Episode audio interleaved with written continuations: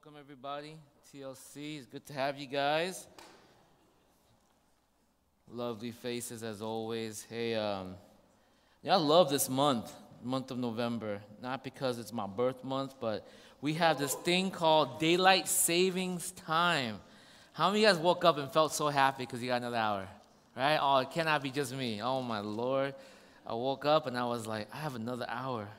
The only problem was my son woke up and he said, I feel so awake, Daddy. I was like, oh no, go back to sleep, right?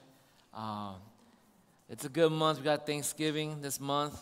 Um, but I want to I wanna really want to end this year uh, in this series on this picture of being refined and being engaging and taking the steps of maturity, right?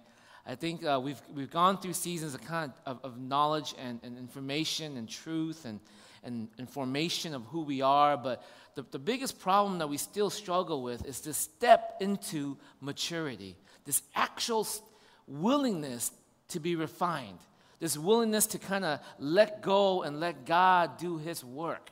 Right? And so we're in this series called Refined by Fire.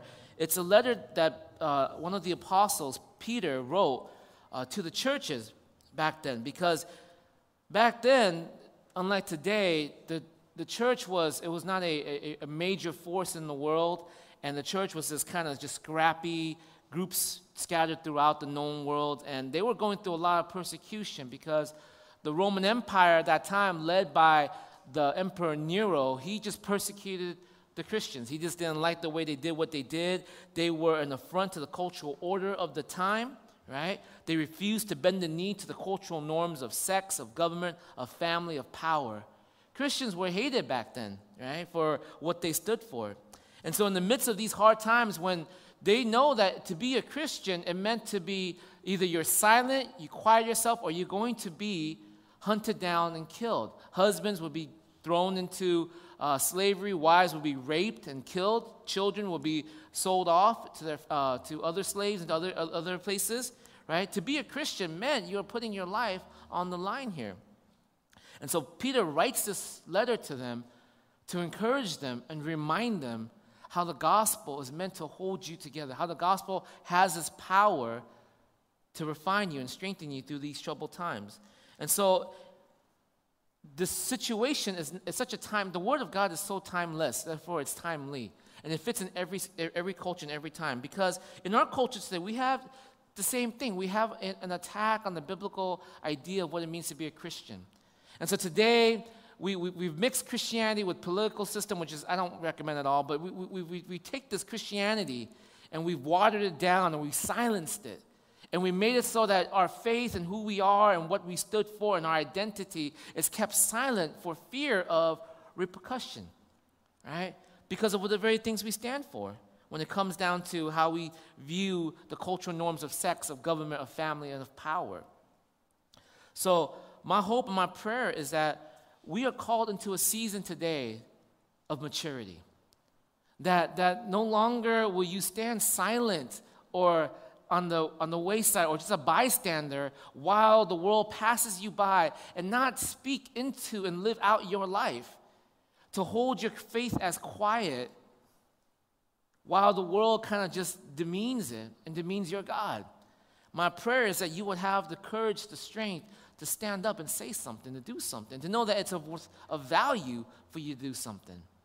Now is the season of maturity. Now is the season to grow. Now is the season to engage in our world as sons and daughters of the living God.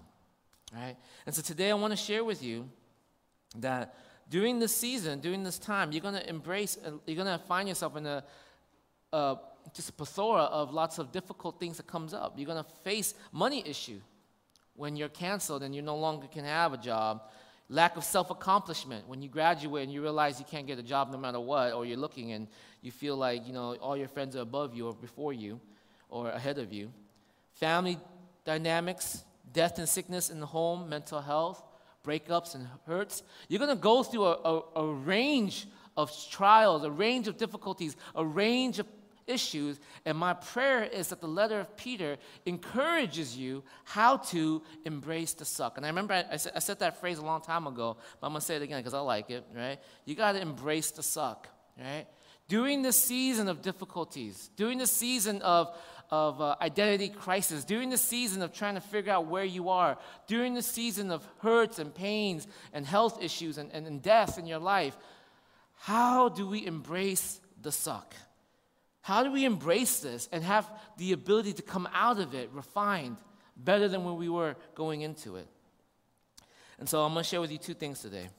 All right, how to embrace the suck. Open your Bibles to 1 Peter chapter 1, verses 6 to 9. 1 Peter chapter 1, verses 6 to 9. How to embrace the suck.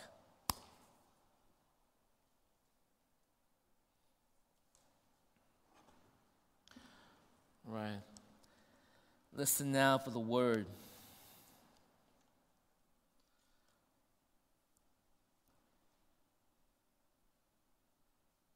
This is what Peter says In this you greatly rejoice, though now for a little while you have had to suffer grief and all kinds of trials. These have come so that your faith of greater worth than gold, which perishes even though refined by fire, may be proved genuine and may result in praise, glory, and honor when Jesus Christ is revealed. Though you have not seen him, you love him. And even though you do not see him now, you believe in him and are filled with an inexpressible and glorious joy. For you are receiving the goal of your faith, the salvation of your soul. In verse 6, Peter says this In this you, regret, you, uh, you greatly rejoice. Right? In this you greatly. What is this that he's talking about? This is the verse 1 through 5 that he just mentioned right before this. And Peter did an excellent job of 1 through 5, just sharing us the order of salvation. What, it, what is the order of when you come to faith? In this you greatly rejoice. How do you embrace the suck? How do you embrace life when things are difficult? How do you go through breakups and hurts and death and, and trials and difficulties in your life? How do you embrace the suck? Peter says, In this you, you greatly rejoice. And what is this? You grasp the truth. The truth of what came before. This. And what is this? It is the order of salvation. Look what Peter says here in 1 to I'm going to read real fast for you guys, okay? to God's elect, strangers in the world scattered throughout Pontus, Galatia, Cappadocia, Asia, and Bithynia, who have been chosen according to the foreknowledge of God the Father, through the sanctifying work of the Spirit, for the obedience to Jesus Christ and the sprinkling by his blood. Praise be to God and Father of our Lord Jesus Christ. In his great mercy, he has given us new birth into a living hope through the resurrection of Jesus Christ from the dead, and into an inheritance that can never perish, spoil, or fade, kept in heaven for you, who through faith are shielded by God's power until the coming of the salvation that is ready to be revealed in the last time. This right there, one through five, is Peter's order of salvation. He's saying, first, you are loved by God from eternity. Before even time began, you were set off before God. He chose you. He sent His Spirit to set you apart. He has prepared your life in its distinctiveness and its uniqueness. He has orchestrated time, history, and place for your existence. And not only for your existence, but for your moment that you will come to know Him. And finally, when you have called to Him as your Lord, as your Savior, He, uh, because of what Jesus Christ has done on the cross, He sprinkles upon you His blood, which is a spiritual of saying He has forgiven you, right? And we grow and we grow in sanctification. We grow to become more and more distinct in our lives, incredibly attractive, yet at the same time, extraordinarily offensive to the world around us. And all during this process, God is holding us, shielding us. And no matter how far we try to run, somehow, someway, we are turned back to Him, right? That is the order of salvation. And what Peter is saying, this is how you embrace the suck. When difficulties come, are you grasped by that truth? Are you grasped by that knowledge? Are you grasped by God that there is a God out there? There is a God in existence who have known you, who has loved you before time itself, who has set you apart, who has placed his spirit on you, who has orchestrated time events, history for the coming of, for, for your existence to happen, for the bringing of situations, manipulation of time, so that you would come to a place where you would finally call out his name. And not, does, and not only does he leave you there, but he takes you and he begins to mold you, shape you, conform you into the image of his son. And then at any moment, at any moment when you feel like you need to run or hide and get away and disappear, He calls you home. No matter how far away you run, He brings you back because you are shielded and protected by Him. That is the God that we serve. That is the God that we have. And Peter is saying, That is your God. And so, no matter how difficult life is, no matter how much suck happens to you, this truth, this truth is meant to hold you fast and to keep you alive and to keep you moving forward and to keep you greatly rejoicing. Let me, let me explain what I mean by this, right? This truth is meant to be your anchor. It's meant to hold you down. It's meant to be your center, your north point. God and who He is, He is your anchor, your north point, your center. See, but for a lot of us, here, here's the problem. For a lot of us, God is not an anchor, God is a friend with benefit. Is that not true? Right? He's, he's his, we, we, we engage with him simply as a friend with benefit because we think that his truth sometimes is so demanding, so controlling. The reality is, is he's not. You know why? Because he alone knows what love is, not you. He knows what love looks like. He knows what love what makes love flourish. He alone does this. And so when he calls us to love, it's not controlling, demanding, right? It's, it's, it's not suffocating. It's meant to show us that love is supposed to be sacred. It's supposed to be distinct. It's supposed to be committed. It's supposed to be constant. It's a sacred thing. This obedience to Him, is, this, this relationship to Him, this obedience to Him, it's supposed to be a sacred, consistent, committed relationship. But no, what we have, you can't tell God, I don't want you to tell me what to do, God. You can't tell God, I don't want you to be a part of my life. I'll call you in. I'll call you into my life when things are going bad. I need your blessing, right? But then after I get that, won't you go back to your obscurity? That's not an anchor. That's a friends with benefit. So, my, answer, my, my question to you is Is God someone who is an anchor for your life, or is God someone who is a friend with benefit for your life? Because the only way you're going to embrace the suck, listen, the only way that you're going to embrace the difficulty that's going on in your life is not to see God as somebody who just gives you benefits whenever you want, but that He is somebody who is there and is an anchor for your soul so that you will not be drift apart when the seas and the trials and the storms come into your life right? See, we love to say, God loves me, awesome, right? God forgave me, awesome. God blesses me, awesome. God wants exclusive devotion from me. I'm not so sure about that. God wants exclusive obedience from me. I don't, I don't know about that. You see, you, you either you worship God or you don't.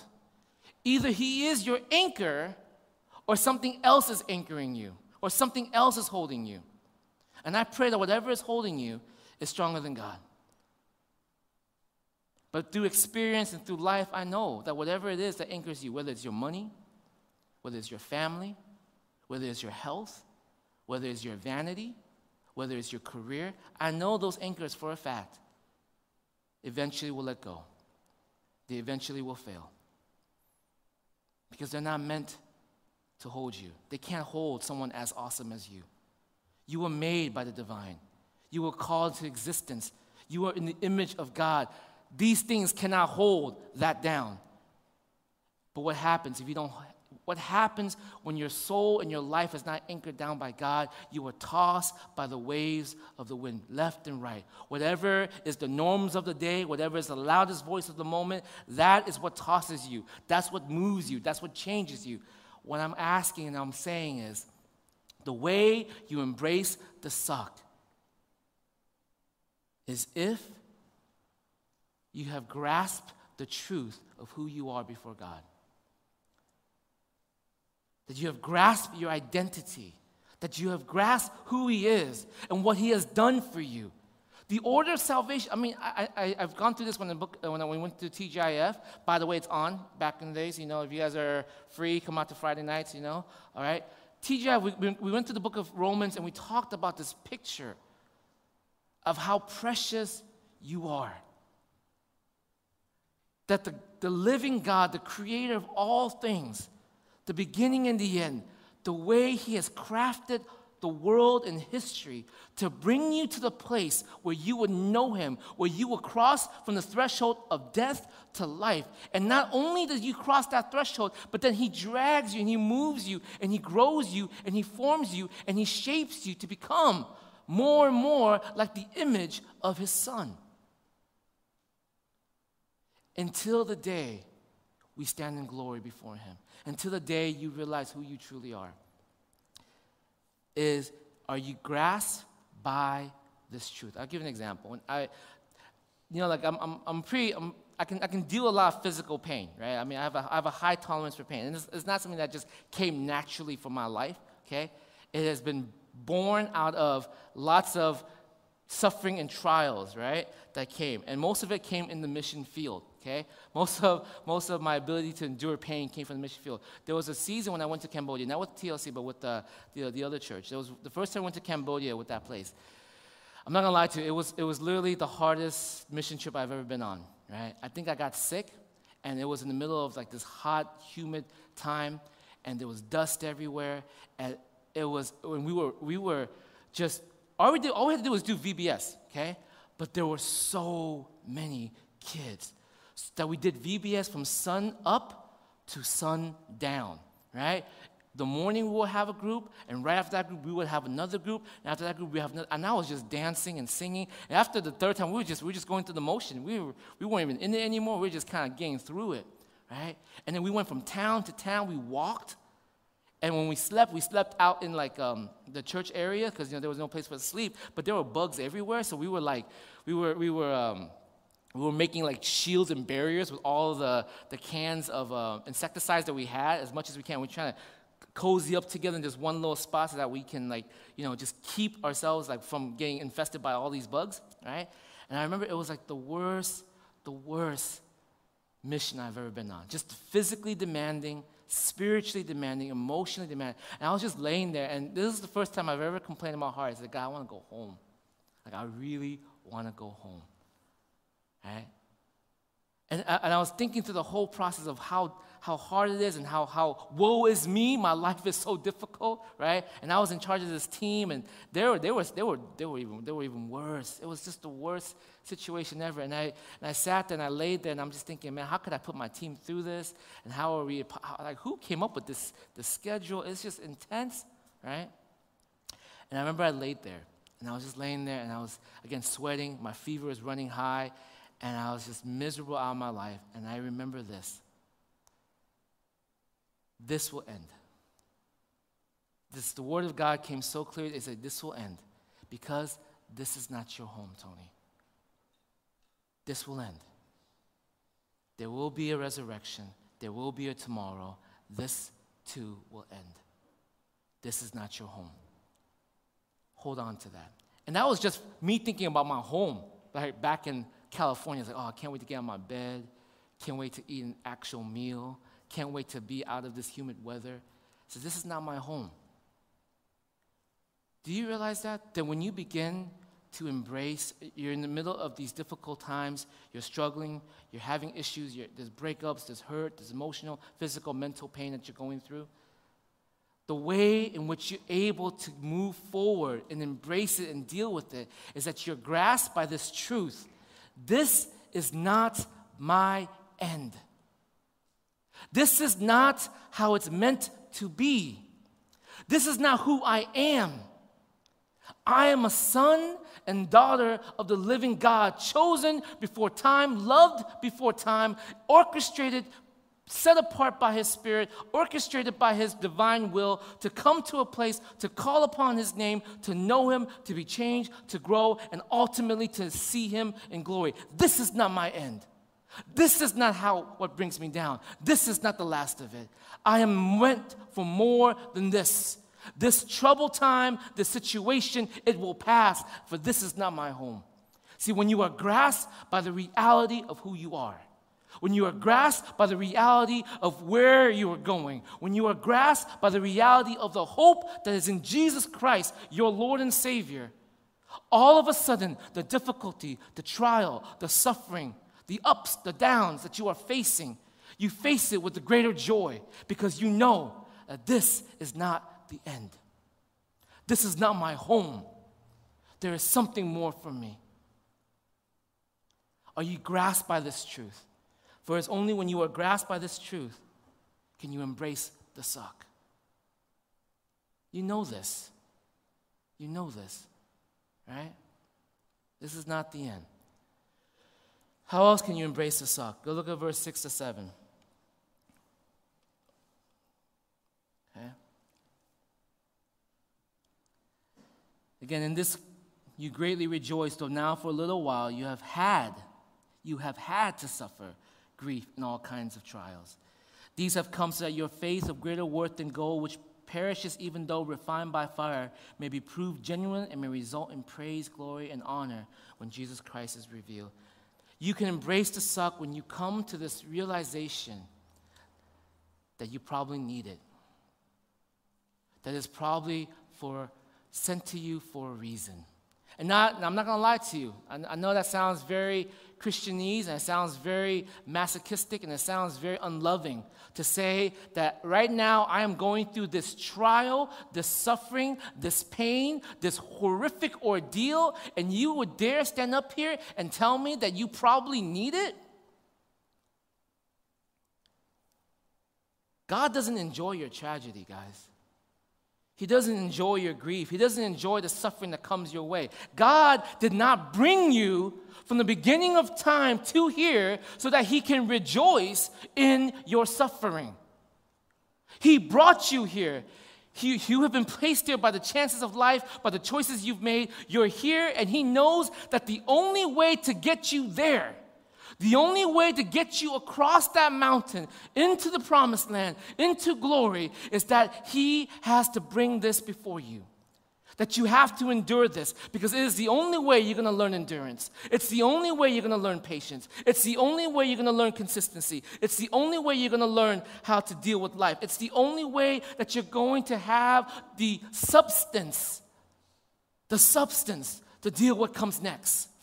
If he could find any other way to refine you, he would. If he could do it any other possible way, he would do that. But God, being God who knows the ins and outs of time, the variables of sequences of life, he knows that the only way to refine, to strengthen, and to move his children forward is to allow for them to engage in the suffering to allow for them to go through this. See, suffering without God is horrendous. You know why? Because suffering without God is meaningless. Why is this happening? But suffering with God is always purposeful. There's no greater gift that God can give you than self discovery. Do you guys know that? You don't know who you are until you have been placed in a situation where you have been tested, when you have to go through trials. You don't know what you are capable of until you are placed in that. And God's gift to you is that He places you through the fire in your marriage, in your family, in your personal relationships, in your careers, with your financial stability. He places you in those situations. He allows for the suffering and these trials to happen because he knows that when his children goes through it, those who have been given His Spirit, those who have been set aside for Him, when they go through it, they will come out refined by the fire. Greater than gold, the Bible says. And if you're willing to go through it with Him, rejoicing in Him, trusting in Him, the result is on the other side, you will see why you had to go through it. And it takes trials, it takes fire. I'll give you an example. My son, he's been, um, he's been into this uh, handball thing lately, right? You see him play handball in that corner? Right? He's into this handball thing. And the first time he brought the handball, he's like, Daddy, can you teach me how to play handball? I said, Why? I said, I've been losing this third grader, and he's just beating me all the time. And I was like, Okay, right? And so he, I, was, I was playing with them, and I was, I, was, I was trying to show him how to, the mechanics and the moves. And, you know, what does, what, what does he do? He's frustrated. He, like, he sits down, he starts crying, and, he, and he's like, What's wrong? And he's like, it's just so hard. I'm not strong enough. I can't do it. I'm not fast enough. How do you hit it to the left and to the right with just one hand? It's like, because I'm your dad, right? You know, but he's, he's like running around. He's freaking out. He's like, he's, and he's frustrated. And he's, you know, for a kid, it's frustrating, it's difficult, and it's a trial, okay? Let's quote unquote, let's use that as a trial. Now, as a father, I can easily do what? Make the game easier, right? I can rig the game to make it seem like he's winning. I can hit the ball outside, oh, you won, right? Or I can hit it up high and say, oh, I forgot the court. I can easily do that. And he'll probably be like, yeah, I beat you, Dad. Like, I'm awesome. But then what? He's going to lose to the third grader. He's going to lose to the third grader. And so I said, get up. Let's keep playing. I know it's hard, but let's just keep practicing. Let's just keep going. Right? And then we'll play, and you'll get a little better. And then, you know, I was like, you know what you should do? You should, um, you should test your, your skills against some of the brothers in our church. He said, okay, Dad. He started asking some of the guys to play with him. And I think they're pretty nice to him. He's like, Dad, I beat them. I was like, did you? I, I, can, I can beat you now. So he'll come, and then he'll play. He, and he did get better. He did get a little better, right? I said, all right. He said, Daddy, give me all your strength. I'm like, mm, I'm not sure that's a smart thing. He's like, give me all your strength. I said, I'll give you 5%. He said, no, give me 100. I was like, all right. So he hits it, and I'm like, so I hit the ball hard, right? And he's like, whoa, that was 100? I said, no, that was six, right? you know? He's like, oh, man, you know, it's like so much more to do, right? I'm not, I'm not gonna lie to you. Like, I, I, lo- I love my kid, and I, I, I don't like seeing him frustrated, because, you know, sometimes you see your kid frustrated, you really want to just kind of pick them up and take care of them, you know? But I know, as a father, that if I don't let him go through it, he's not to get better. If, if I just kind of just baby him and make it easy for him, he's not going to come out refined. You know? Proudest day of my life so far with him. So he came home and he says, Daddy, I said, What's up? I beat him, right? I was like, Good job, son, right? You can embrace the suck when you realize that God allows for you to go through it not because he hates you, not because he is a masochist, not because he likes to see you in pain. So he allows you to go through it because he knows that if you were to go through it and he is your anchor in it, you will come out refined, more patient, someone with substance. You guys know what I'm talking about with substance? I'm not talking about, see, there are people who go through the fire and they come out shallow, bitter, angry, resentful hurt by the world around them? You don't believe me? Look at your grandparents, some of the really bitter, angry ones, right? But there are people who come out of the fire with substance, able to endure pain and situations, able to overcome ups and downs, roller coasters. Why? Because they have allowed for God to refine them through this fire, to teach them the patience, to teach them the consistency and the commitment it takes to do this, the endurance, the love. And I know, I know it's still hard because I know a lot of you guys who are going through something difficult, who are facing something hard, you say, How can God do this though? Like, why would God use this specific thing to hurt me, God? To hurt me? Why would He use this to train me? Couldn't He pick any other thing that's less painful than this to train me? the answer to that is I don't know. I don't have an answer to why you go through your specific suffering. I don't have an answer to why that specific suffering is happening to you, but I do have an answer like this. I do know that it is not because He doesn't love you. How do I know that? Because my Father gave His Son into the worst suffering of all because he knew that at the other end of it would be you. The Bible says, For the joy set before him, he endured the cross. Jesus Christ was the only one in every faith, every system of belief, he is the only one who has been said to have endured the same wounds you have endured to have gone through it much worse.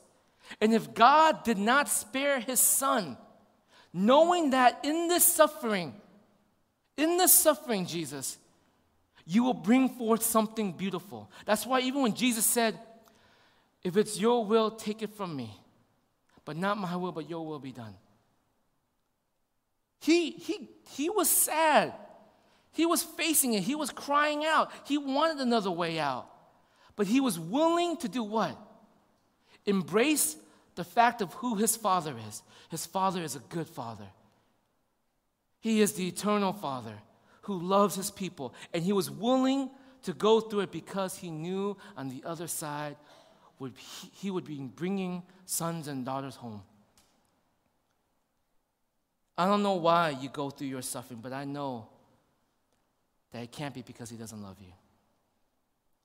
He was troubled by it. He sweated blood the night before. He endured an unbelievable amount of agony. He wasn't exempt from the pain.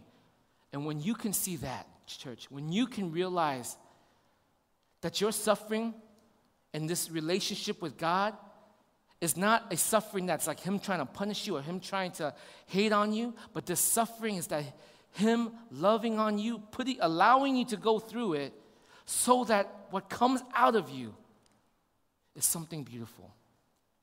He didn't exempt his son.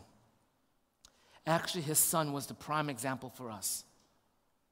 If Jesus can go through it, so can we.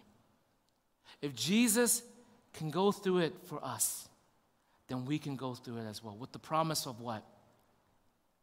This is not the end. There is a tomorrow. Another day is coming. Our home is not here. Glory is ours. So, my church, my prayer is this whatever it is that you're going through, whatever it is that you're going through, the first thing you have to ask yourself is Am I grasped by the truth of who God is? Not, not a friend would benefit here, but that God is my anchor. He is my north point. He is my center. He is my foundation. He is my rock. Have you been grasped by that? Do you put that as your foundation? And two, do you have the courage to go through it, knowing that whatever happens, God would use this for something more beautiful? Because He brought His Son through it. So if His Son can endure it, I can too. So our prayer, if you're having hurts out there today, if someone you know is going through some mental health issues, if you're going through a breakup, if you're going through some issues in your families, if there's some trials, some difficulties, let us pray for you first and foremost. Please send out your prayer requests. We would love to pray for you. But secondly, I pray. I pray that the words of Peter, written to a bunch of Christians in the Roman Empire who were being slaughtered, if they were known, I pray that you would have the courage to embrace what's happening to walk together in this community. You don't have to do it alone. You don't have to do it alone. Walk with us. Let's pray.